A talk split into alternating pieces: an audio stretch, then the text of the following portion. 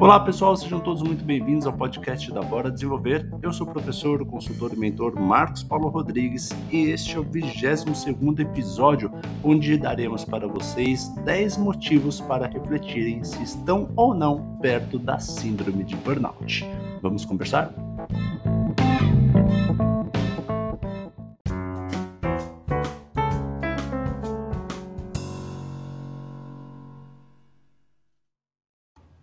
Para quem não sabe, a OMS, Organização Mundial da Saúde, ela reconheceu a síndrome de burnout como uma doença do trabalho. Isso significa que a partir de janeiro de 2022, sim, você pode ser diagnosticado como uma pessoa doente pela síndrome de burnout. Mas será que nós estamos perto da síndrome de burnout? Será que nós estamos longe? Como é que nós podemos identificar isso na nossa vida? Já sabemos que, principalmente no Brasil, estamos com uma ansiedade altíssima e, segundo a Organização Mundial da Saúde, somos o país mais ansioso do mundo.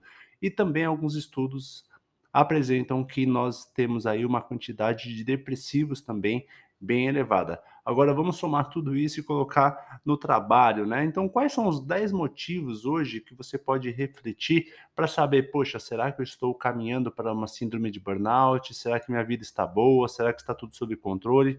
Vamos pensar juntos?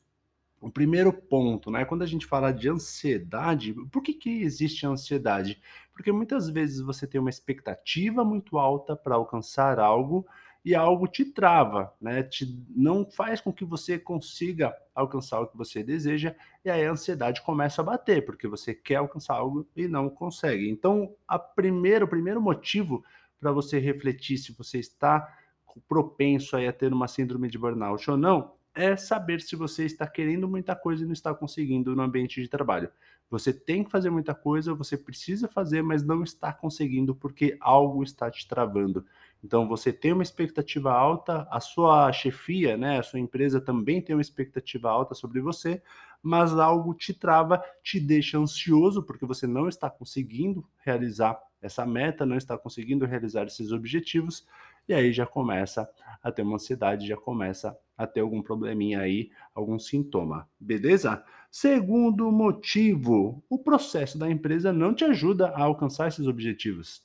Então você até quer resolver o que a empresa precisa que seja resolvido. Você também tem uma expectativa alta para resolver isso, só que a empresa não ajuda porque o processo é muito burocrático, o processo mais trava do que ajuda, né? Ele não é ágil, ou seja, você passaria um determinado tempo tentando resolver algo que poderia ser rápido e não consegue porque o processo não ajuda.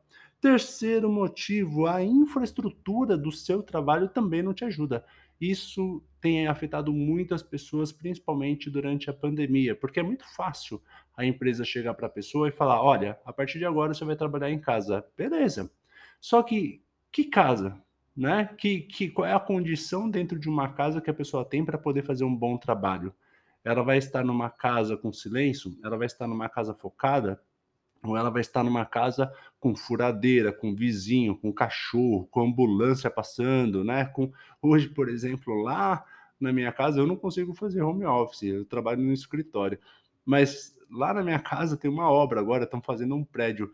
E aí toca um alarme num prédio, uma, uma, sirene, literalmente uma sirene, que é o tempo, acho que de entrada, mudança de turno, é pausa de café, é pausa, pausa para almoço aquela sirene não para, é o dia inteiro tocando.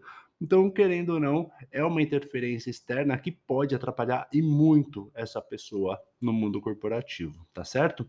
É a questão de infraestrutura predial que a gente está falando, né? Infraestrutura de um escritório, infraestrutura de uma acústica. Tudo isso é muito importante para que a gente possa trabalhar com mais produtividade. A mesma coisa para quem trabalha numa empresa. Se você trabalha numa empresa, mas é, a empresa não te dá uma condição de trabalho bacana, tá todo mundo apertado lá nas baias, ou vai fazer uma reunião, não tem uma sala de reunião adequada, o cenário da empresa não motiva o funcionário a trabalhar de uma maneira produtiva. Tudo isso é infraestrutura e também pode acabar gerando uma desmotivação, gerando um desgaste, porque a pessoa não fica motivada a gerar os melhores resultados. Beleza? Quarto motivo, o seu tempo não está sendo bem aproveitado. Então você percebe que está fazendo muita coisa, mas está tendo pouco resultado. Então, por exemplo, a galera que fica uma hora e meia no trânsito, a gente sabe que é uma hora e meia para ir, mais uma hora e meia para voltar, ou seja, são três horas do dia que ela está ocupando tempo, mas não está tendo produtividade. Outras pessoas, falando de processo ainda, né? O processo quando é muito burocrático, a pessoa faz muita coisa para pouco resultado. Ela sabe que uma atividade poderia ser feita em 10 minutos, por exemplo, mas precisa de três assinaturas e demora um dia, demora dois dias para fazer uma coisa muito simples. Ou seja, o tempo não está sendo aproveitado, essa pessoa sabe disso e se desgasta por causa disso também.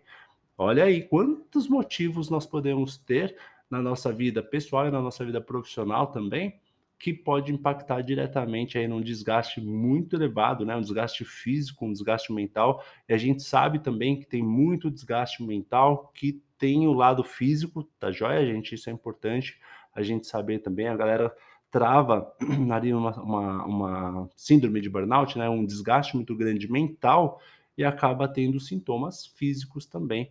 Acaba travando. A pessoa que chega num, num pronto-socorro aí de cadeira de roda, literalmente trava né? Porque não consegue alcançar, alcançar os seus objetivos e aí acaba tendo ali um treco dentro da empresa. Beleza? Então vamos refletir muito sobre o nosso dia a dia, como é que a gente pode melhorar o nosso dia a dia.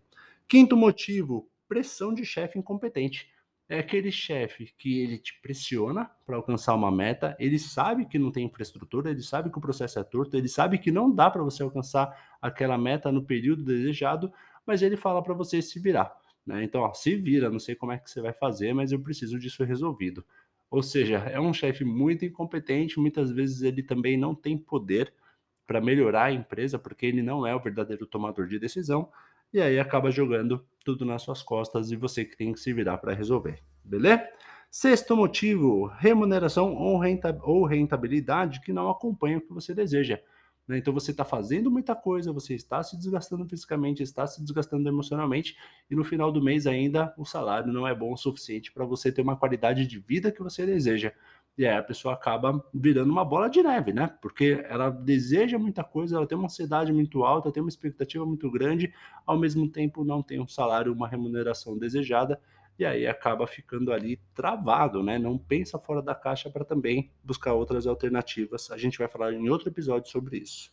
Beleza? Sétimo motivo, pressão no ambiente familiar. Isso significa o quê? Você está fazendo muita coisa no trabalho, certo? Aí as contas, o salário é baixo. As contas precisam ser pagas. Você não consegue pagar todas as contas. Você precisa, de repente, pagar a escola de um filho, pagar material, pagar plano de saúde, começa a pagar um monte de outras coisas e você sabe que o dinheiro é curto. Isso também acaba levando uma pressão para dentro de casa. Você começa a não dormir direito porque você fica pensando, poxa, como é que eu vou pagar tudo isso se meu salário não dá? E eu também não tenho outra opção rentável. Ou seja, todo esse estresse que você já tem no trabalho acaba sendo direcionado também para a família. Muitos conflitos familiares, discussões familiares, são por causa de dinheiro e são por causa de situações que a, a, ambos né, não conseguem ter uma vida confortável, uma qualidade de vida desejada. Aí vem as discussões, um acaba culpando o outro, tem vários fatores aí que envolvem esses conflitos familiares. Beleza? Motivo número 8. Isso também impacta muitas pessoas Falta de válvula de escape com exercícios físicos. A gente sabe dos hormônios positivos que o exercício físico gera, a importância do exercício físico que também gera bom humor, mas muitas pessoas falam que não tem tempo para fazer exercício físico, ou seja, não tem tempo para cuidar da própria saúde, né, para melhorar a própria saúde e prefere jogar todo o seu tempo em um ambiente que só dá desgastes físicos e emocionais. Vamos refletir sobre isso também. Nono motivo, falta de estratégia e gestão proativa da própria vida para ter os melhores resultados. O que, que significa isso? A pessoa ela já não está legal, está vendo que não está legal, mas também não muda. Né? Ela está ali com falta de estratégia, porque ela foi condicionada a cumprir ordens, eu sempre falo isso nos episódios, e quando ela precisa gerar a própria ordem, ou seja, precisa tomar ações para resolver os seus problemas pessoais e profissionais e também ter uma qualidade de vida melhor, uma rentabilidade melhor, essa pessoa não está acostumada a tomar ações para ela mesma. Percebe? Ela está acostumada a cumprir ordem de alguém que pede algo, mas isso não significa que ela vai gerar sua própria regra, que ela vai gerar sua própria ordem. Então, muitas vezes, ela precisa de uma ajuda para isso poder acontecer de uma maneira mais estruturada, mais direcionada. E aí entra o último motivo, né, dica 10 aqui, para você refletir bastante sobre essa questão de síndrome de burnout, se você está fazendo parte ou não, porque é a resistência, né? Então a pessoa ela vive tudo isso e ainda para piorar um pouco é resistente.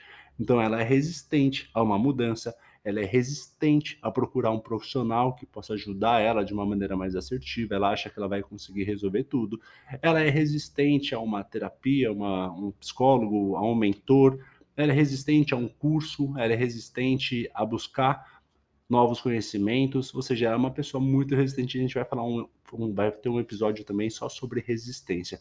Mas a resistência faz com que ela continue nessa situação extremamente complexa que ela está vivendo, e aí, claro, como consequência, pode vir uma síndrome de burnout, porque o corpo não aguenta, né? A mente não aguenta.